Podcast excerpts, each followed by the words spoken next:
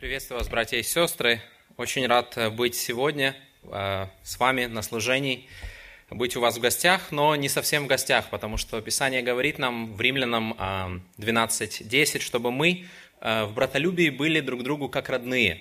И поэтому каждый раз, когда я приезжаю к вам, хотя не все, наверное, знают меня, но те, которые знают, это действительно э, братская любовь, и я уже не чувствую себя в гостях, а как будто бы я Э, в своей церкви. И это отчасти благословение, которое посылает нам Бог, когда мы можем в такие минуты задуматься над вечностью, когда мы все вместе, когда люди со всех племен, народов и языков соберутся пред престолом Христа и будем петь такие чудные песни вместе. Э, меня зовут Николай Лилиовский, я служитель Библейской церкви Благодати в Киеве, и поэтому я приберег привет от братьев и сестер для этого момента. Они сердечно просили передавать вам привет. Они знают о вашей церкви, э, знают э, некоторых членов вашей церкви.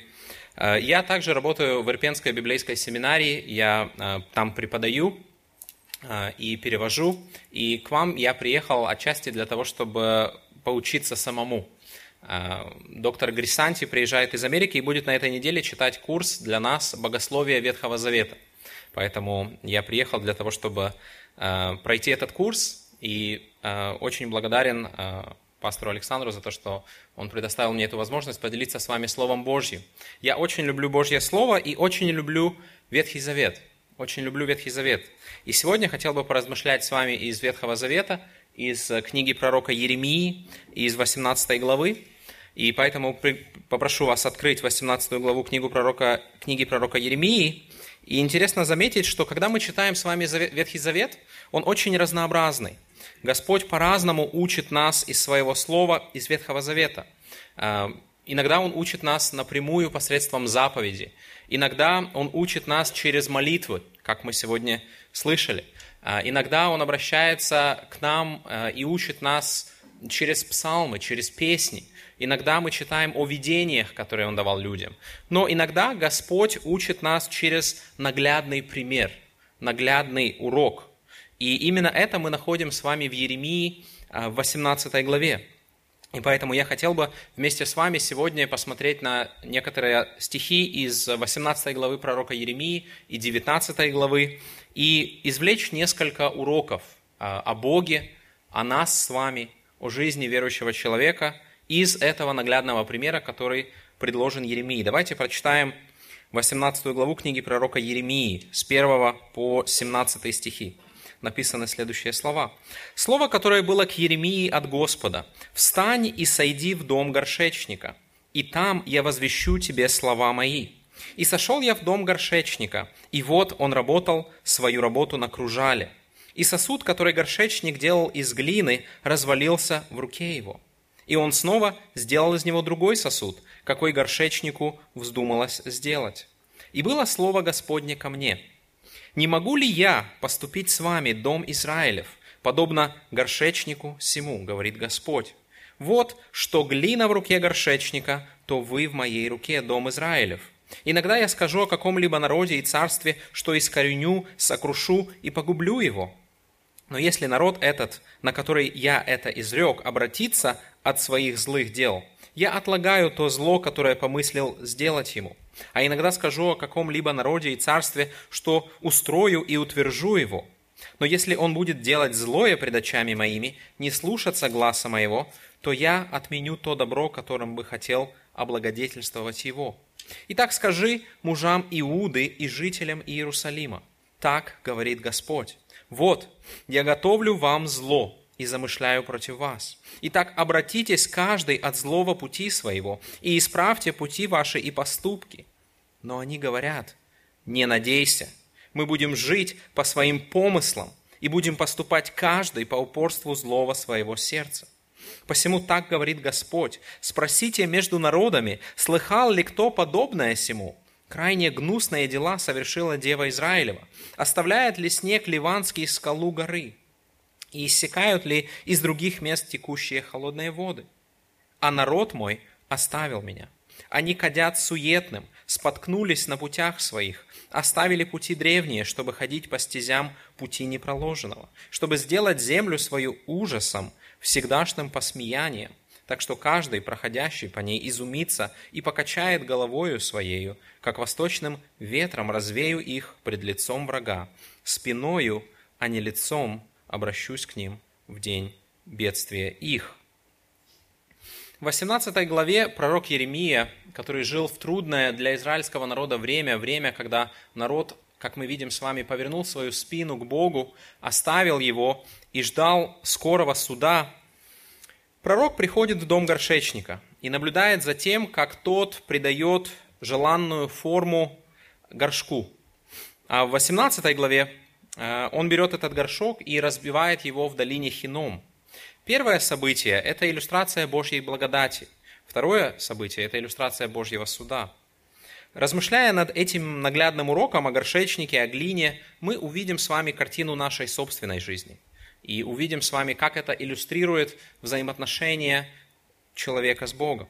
И каждый предмет в этом наглядном примере имеет определенный смысл. Дом или мастерская горшечника, я не знаю, как насчет вас, но я должен был все это найти в интернете, потому что я никогда не жил в деревне, я никогда не видел, как работает горшечник с глиной. Я, если мне нужны какие-то сосуды, тарелки, я иду и покупаю их в магазин. Поэтому если э, напомню вам, то дом или мастерская горшечника в то время на Древнем Ближнем Востоке всегда располагался вблизи глины, э, вблизи источников воды. Там должно было быть достаточно места для круга или кружала, как он здесь назван, этот гончарный круг, печи для обжига, площадки для хранения готовых изделий и для свалки бракованных разбитых изделий. После обжига сосуд обычно расписывали. И типичный гончарный круг состоял из двух каменных дисков. А, и осью для вращения служил выступ, который был посредине, в верхнем камне, и работа на кружале состояла в том, что а, этот гончар, он вращал либо рукой этот круг, либо ногой, и придавал руками форму изделию, которое медленно вращалось а, на этом круге. И Здесь мы видим с вами несколько уроков для нас с вами. Первое, что мы видим здесь, это то, что Бог является горшечником. Бог – это горшечник. И э, можно сказать о нем несколько следующих вещей. Во-первых, наш Господь – это личность. Это личность. Наша жизнь не находится в руках какой-то невидимой силы. Наша жизнь не находится в руках какой-то слепой судьбы. Наша жизнь находится в руках личности, всемогущего Бога.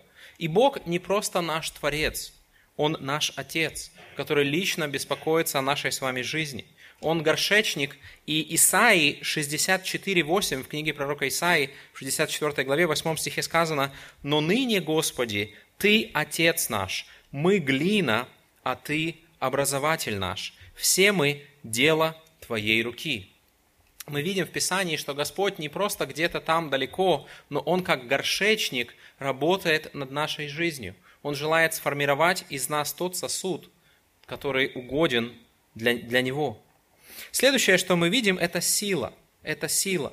Глина, она не может сформировать сама себя, не так ли? Если мы бросим кусок глины и начнем кружить это кружало, что получится из этого? Ничего не получится. И поэтому она не может сформировать сама себя. Только Бог – обладает силой руководить нашей жизнью. Мы прочитали с вами э, эти стихи из 18 главы, и в стихах с 6 по 10 Бог ясно говорит о своем владычестве над всеми народами. И поэтому мы не можем ожидать каких-то благословений в своей жизни, мы не можем ожидать, что наша жизнь будет формироваться в угоду Ему, если мы будем спорить с Ним, если мы будем указывать Ему, что Он должен сделать. Помните, апостол Павел ссылается на этот образ в послании к римлянам 8 главе, э, с 20 по 24 стихи Павел говорит, «А кто ты, человек, что споришь с Богом?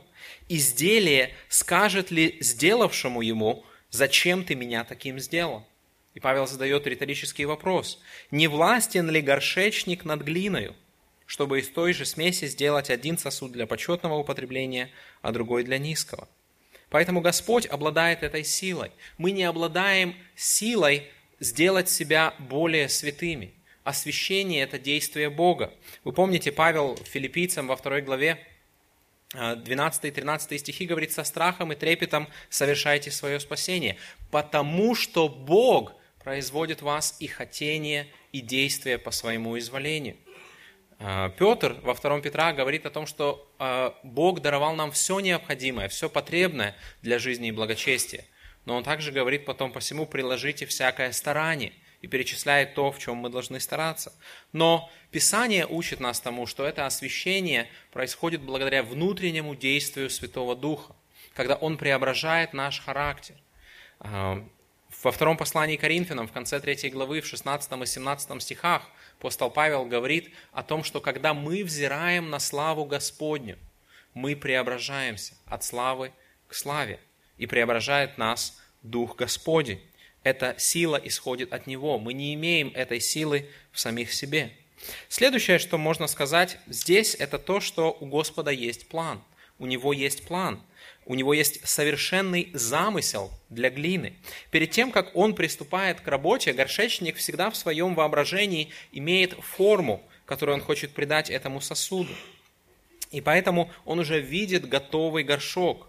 И у Бога есть совершенный план для нашей с вами жизни, для жизни верующих в Него людей. В Римлянам 12, 1, 2 апостол Павел говорит, как должна выглядеть эта жизнь. Он говорит, «Итак, умоляю вас, братья, милосердием Божьим, представьте тела ваши в жертву живую, святую, благоугодную Богу для разумного служения вашего, и не сообразуйтесь с веком сим». Видите, когда э, мы видим с вами горшки, которые может изготовить э, горшечник, то он может сообразовать нас образу этого мира. Мы можем поступать так, как неверующие люди. Даже верующие люди могут делать такие дела, у которых у неверующих, от которых у неверующих волосы дыбом встают на голове. Поэтому Павел говорит, не сообразуйтесь с веком сим, но преобразуйтесь обновлением ума вашего, чтобы вам познавать, что есть воля благая, угодная и совершенная. В Ефесянам во второй главе, в 10 стихе Павел говорит, «Ибо мы Его творение, если вы Его творение, если вы созданы во Христе Иисусе, то Он говорит, вы созданы на добрые дела, которые Бог предназначил нам исполнять. Филиппийцам, 1 глава 6 стих, Павел говорит, «Будучи уверен в том, что начавший вас доброе дело будет совершать его даже до дня Иисуса Христа». И сейчас вряд ли каждый из нас может представить или увидеть этот окончательный результат Божьей работы над нами. Но Он обещает – что то, что Он сделает с нашим сердцем и с нашей жизнью, будет прекрасным. Последнее, что можно сказать о горшечнике, это его терпение. Это его терпение. Горшечник терпеливо работает над глиной. Он прикладывает усилия для того, чтобы придать желаемую форму этому сосуду. И поэтому Бог терпеливо руководит нашей с вами жизнью, для того, чтобы в ней исполнялась Его воля. Иногда Бог использует для этого других людей, может быть, родителей, может быть, учителей, иногда братьев и сестер во Христе, а иногда и тех, кто гонит нас. Он использует как эти усилия, которые горшечник прилагает к сосуду, чтобы сформировать его, чтобы сделать из него ценный продукт. Но мы знаем, что все ценное, все стоящее требует времени. И поэтому Бог терпелив к нам. Бог терпелив к нам, и Он ждет, и Он использует это время для того, чтобы постепенно преображать нас в образ Иисуса Христа. И поэтому, как вы догадались, мы с вами являемся глиной в этой иллюстрации. Конечно же, в данном контексте под глиной в первую очередь подразумевается израильский народ, но значение этого отрывка, мне кажется, вполне можно применить каждому из нас лично. И христиане – это Божьи сосуды, которые Бог формирует и вкладывает в них сокровища Евангелия. Этот образ сосуда в Доме Божьем используется постоянно в Новом Завете. Очень ярко об этом говорит апостол Павел во втором послании к Тимофею, 2 Тимофею, 2 глава с 19 по 21 стихи. Я уверен в том, что этот отрывок знаком вам. Там написано следующее. «Но твердое основание Божье стоит, имея печать сию, познал Господь своих, и да отступит от неправды всякий, исповедующий имя Господне. А в большом доме есть сосуды не только золотые и серебряные, но и деревянные, и глиняные, и одни в почетном, а другие в низком употреблении. Итак, кто будет чист от всего, тот будет сосудом в чести, освященным и благопотребным владыке, годным на всякое доброе дело. Очень печально видеть порой, как э, верующие люди переживают в первую очередь о том, какой же они сосуд. Золотой, серебряный, но очень редко переживают о том, чистый ли они сосуд. Задумайтесь, если к вам кто-то придет в гости, и вам нужно будет угостить его чем-то, накрыть на стол, то какие, как, какие тарелки вы будете брать, как, какую посуду? Если это может быть ваш э, свадебный сервиз, но он грязный, он пыльный, потому что вы не доставали его уже лет 15, потому что никто к нему не может прикасаться, это же свадебный сервис. Э, вы не будете подавать э, еду в нем, потому что он нечистый, он не может быть использован. Вы возьмете то, что чисто, то, что годно – и поэтому это то, о чем мы должны переживать с вами в первую очередь в своей жизни. Не то, какое место Господь определил для нас с вами, но на том месте, на которое Он поставил, годны ли мы на всякое доброе дело. Есть ли в нашей жизни эта готовность, эта чистота, чтобы Бог использовал нас? Очень печально видеть, как многие талантливые христиане, многие даровитые братья, э, возможно, золотые или серебряные горшки не являются чистыми, и Господь не может использовать их. Во 2 Коринфянам 4.7 Павел говорит, «Но сокровище сие, говоря о Евангелии, мы носим в глиняных сосудах, чтобы преизбыточная сила была приписываема Богу, а не нам». Когда Бог э, говорил о Нании в Деяниях апостолов 9.15, Он также называл апостола Павла своим сосудом. Он говорит, «Иди, ибо Павел есть мой избранный сосуд, чтобы возвещать имя мое пред народами и царями и сынами Израилевым». И поэтому интересно заметить, что люди на самом-то деле сделаны из глины. Глина – это прах, смешанный с водой – и мы состоим с вами из праха. Писание говорит об этом. Псалом 102, 14 стих говорит, «Ибо Он знает состав наш, помнит, что мы персть». Персть – это старое, устаревшее уже слово, которое в современном языке означает пыль или прах. Но, несмотря на то, что мы были этой пылью или прахом, воды Святого Духа оживили нас через веру в Иисуса Христа. И поэтому сама по себе глина, она не представляет никакой ценности, не так ли? Может быть, вы когда-нибудь работали в саду, э, что-то копали, садили и вдруг наткнулись на глину. Вы не говорили, о, я нашел глину, идите сюда, посмотрите все, какое счастье. Нет, глина сама по себе, она не представляет какой-то особой ценности. Она не представляет какого-то, не вызывает огромного интереса. Но в то же самое время она может стать драгоценной. В каком случае? Если умелые руки мастера придадут ей нужной формы, придадут ей э, предназначение. И поэтому никто не может подсчитать потенциал человеческой жизни. Никто не может сказать, нет, Бог не будет использовать этого брата или сестру, из него ничего не выйдет. Никто не может сказать, да, этот человек, он никогда не станет каким-то ученым или врачом или бизнесменом, которого Господь сможет использовать для того, чтобы совершать великие дела. Нет, никто не может подсчитать потенциал человеческой жизни. Если мы с вами будем очищать себя, если нас будет беспокоить то, чтобы быть этим сосудом благопотребным владыке, то он может сделать удивительные вещи. Он может использовать э, человека для того, чтобы сделать из него прекрасную бабушку, которая будет, как Лаида, воспитывать Тимофея. Он может использовать его для того, чтобы старицы в церкви научали молодых благочестию. Он может э, использовать молодых людей для того, чтобы, как сказано в притчах, они приносили э, радость родителям, а не огорчение. Поэтому никто не может э, посчитать этот потенциал. Господь знает его. И несмотря на то, что глина сама по себе не имеет какой-то ценности, но глина в руках Господа может стать драгоценной. И самым главным качеством глины, самым главным качеством глины является податливость. Если она не будет э, податливой, в руках горшечника она испортится. Глина не может сформировать сама себя, как мы уже сказали, ей нужен горшечник. И поэтому, согласно Божьего замысла, не бывает ни одного христианина, который бы сделал сам себя – когда мы говорим, что глина не может сформировать сам, саму себя, конечно же, мы не имеем в виду, что человек, знаете, не играет абсолютно никакой определенной роли в исполнении Божьей воли. Наоборот, человек это не какой-то пассивный, бездейственный кусок глины в руках Бога, но Бог желает нашего активного участия в молитве, в размышлении, в исполнении Его воли.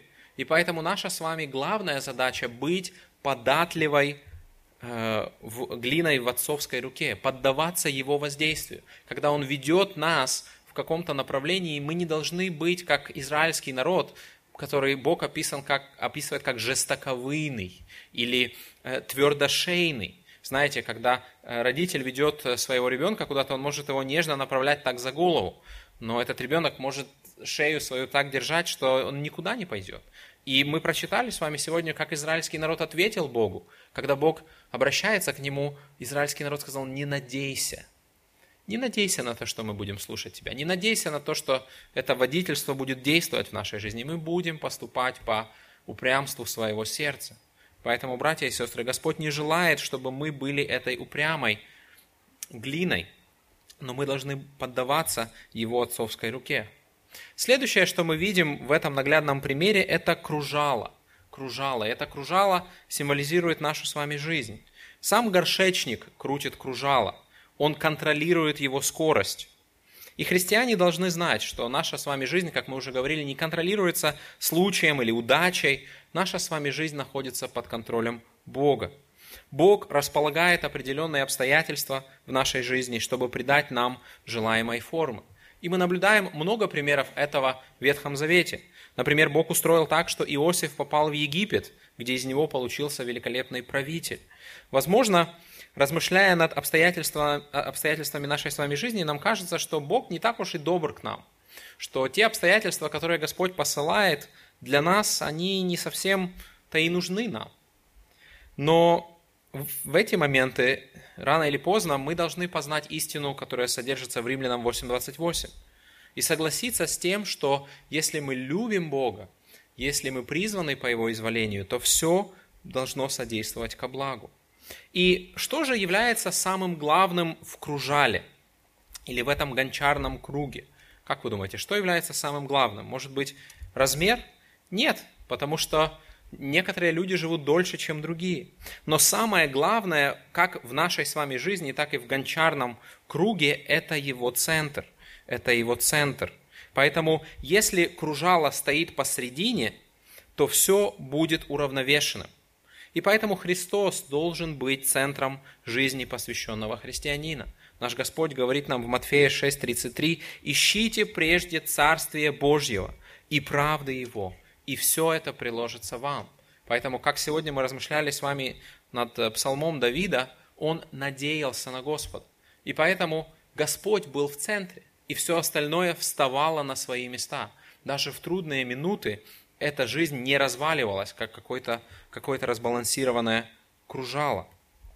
И мы видим с вами, что непослушание, оно приводит к повреждению. Было бы замечательно, если бы глина всегда поддавалась рукам горшечника, не так ли? Но на деле мы с вами знаем, что не всегда так бывает. И Еремия в этом тексте видел, как сосуд развалился в руке горшечника. Но что сделал горшечник? Он выбросил этот сосуд? Нет. Вернее, кусок глины. Он, он не выбросил его, он взял этот кусок и вновь принялся за работу.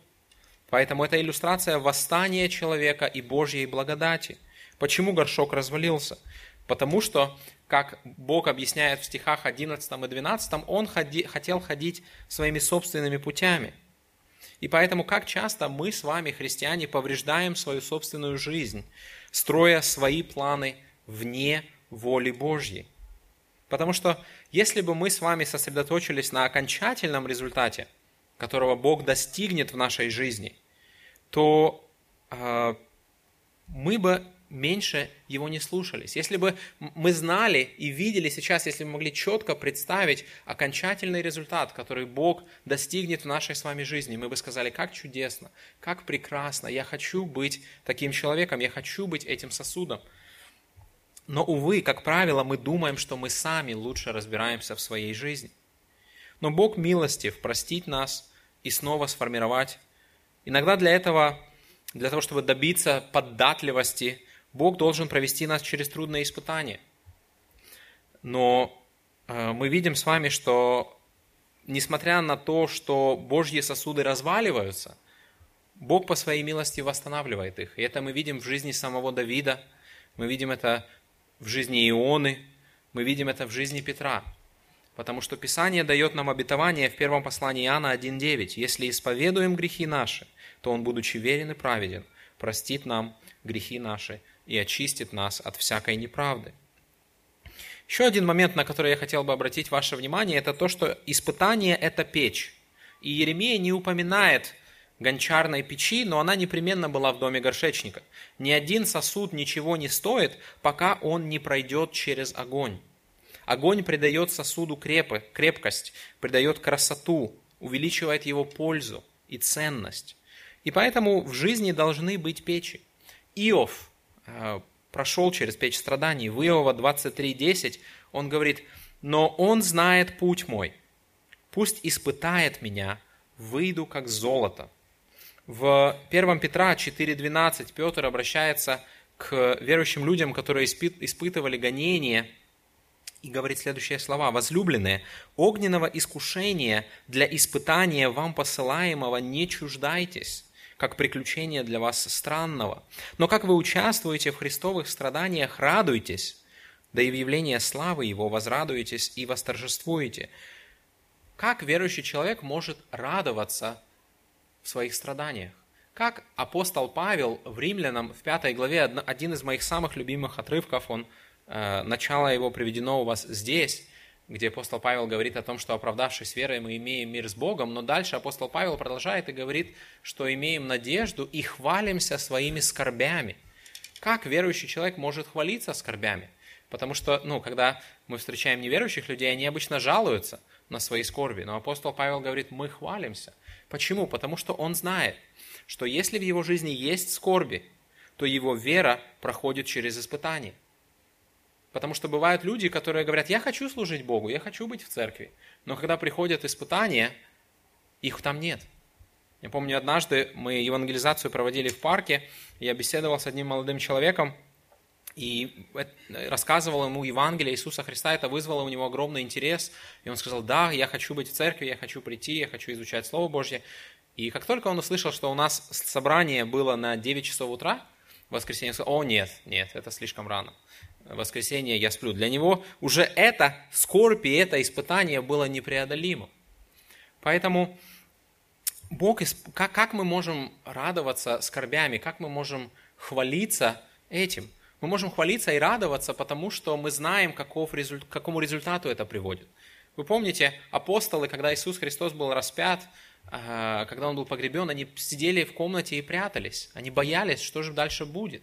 Но потом, когда Иисус Христос послал Духа Святого, и когда они начали благовествовать, и когда их схватил Синедрион, и когда приказал им больше не проповедовать имя Иисуса Христа, и Петра и Иоанна побили, то в Деяниях апостолов мы читаем, что они радовались тому, что Господь не только дал им веровать в Иисуса Христа, но дал им и пострадать за Него, потому что они знали, что их вера настоящая. Они знали, что их вера выдержала это испытание. И поэтому в книге Даниила мы читаем о трех верных Богу юношах, которые прошли через печь вместе с горшечником. Бог знает, какая печь нам нужна. Он знает, какая температура должна быть в ней. Он знает, что мы можем выдержать. В 1 Коринфянам 10.13 Павел пишет, «Вас постигло искушение не иное, как человеческое. И верен Бог, который не попустит вам быть искушаемыми сверх сил, но при искушении даст и облегчение, так, чтобы вы могли перенести». И поэтому, к сожалению, очень печально видеть, как христиане порой всеми своими силами пытаются избегать печи. Когда они это делают, они упускают множество благословений, которые получили те, кто преодолел пламенные испытания силой Господа Иисуса Христа. И поэтому, когда мы попадаем в это испытание, мы должны смириться пред рукой горшечника, который через него хочет сделать нашу жизнь прочнее – Последнее, что мы видим в этой притче, это суд. Это суд. А потому что в 9 главе, прошу прощения, в 19 главе Еремии, с 1 по 13 стихи, Еремия пошел в долину сыновей Еномовых, на место, которое, где иудеи в то время поклонялись идолам. И самые ужасные грехи в истории Израиля происходили там. Например, в Еремии 7.31 сказано, «И устроили высоты Тафета в долине сыновей Еномовых, чтобы сожигать сыновей своих и дочерей своих в огне, чего я не повелевал, и что мне на сердце не приходило. Название «сыновья Еномовы» по-еврейски звучит как «гехеном». И со временем в Новом Завете и в, греч, в греческом языке это слово стало, э, это место стало называться Гехена. И в Новом Завете это слово Гиена обозначает ад. Царь Иосия в 4 царстве, в 23 главе, он превратил это место в свалку для мусора.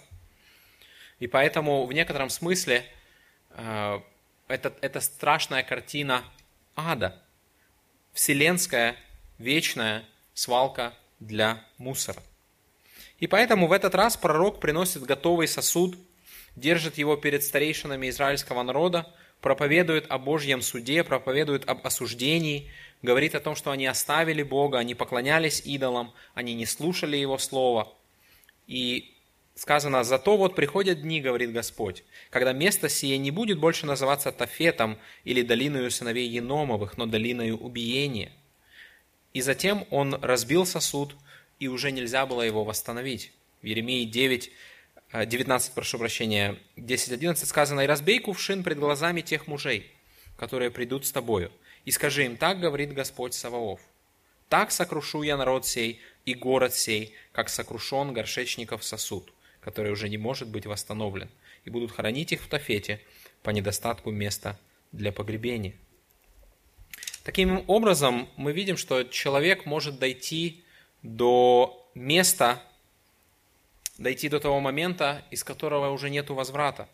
Если глина станет грубой, если глина ожесточится, ее уже нельзя формировать, ее уже нельзя использовать, ее остается только выбросить. И поэтому, если это касается глины, то насколько же больше это касается нашего с вами сердца? Насколько же важно не ожесточать своего сердца? Бог хочет, чтобы мы были пригодными сосудами. И сосуд, как вы знаете, ничего не производит. Сосуд только получает, только что-то хранит и передает. И поэтому мы получаем Божьи благословения в своей жизни. Мы должны делиться ими с другими людьми. Бог желает от нас, чтобы мы были готовыми, чтобы мы были чистыми – противном случае Он не сможет нас использовать.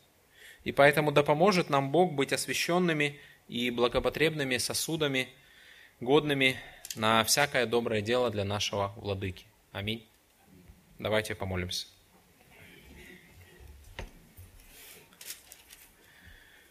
Дорогой Господь, я благодарю Тебя за Твое Слово, я благодарю Тебя за книгу пророка Еремии и за ту верность, которую этот пророк имел тебе, твоему призванию, твоему слову в это нелегкое время, когда народ израильский отвернулся от тебя и не хотел слушать.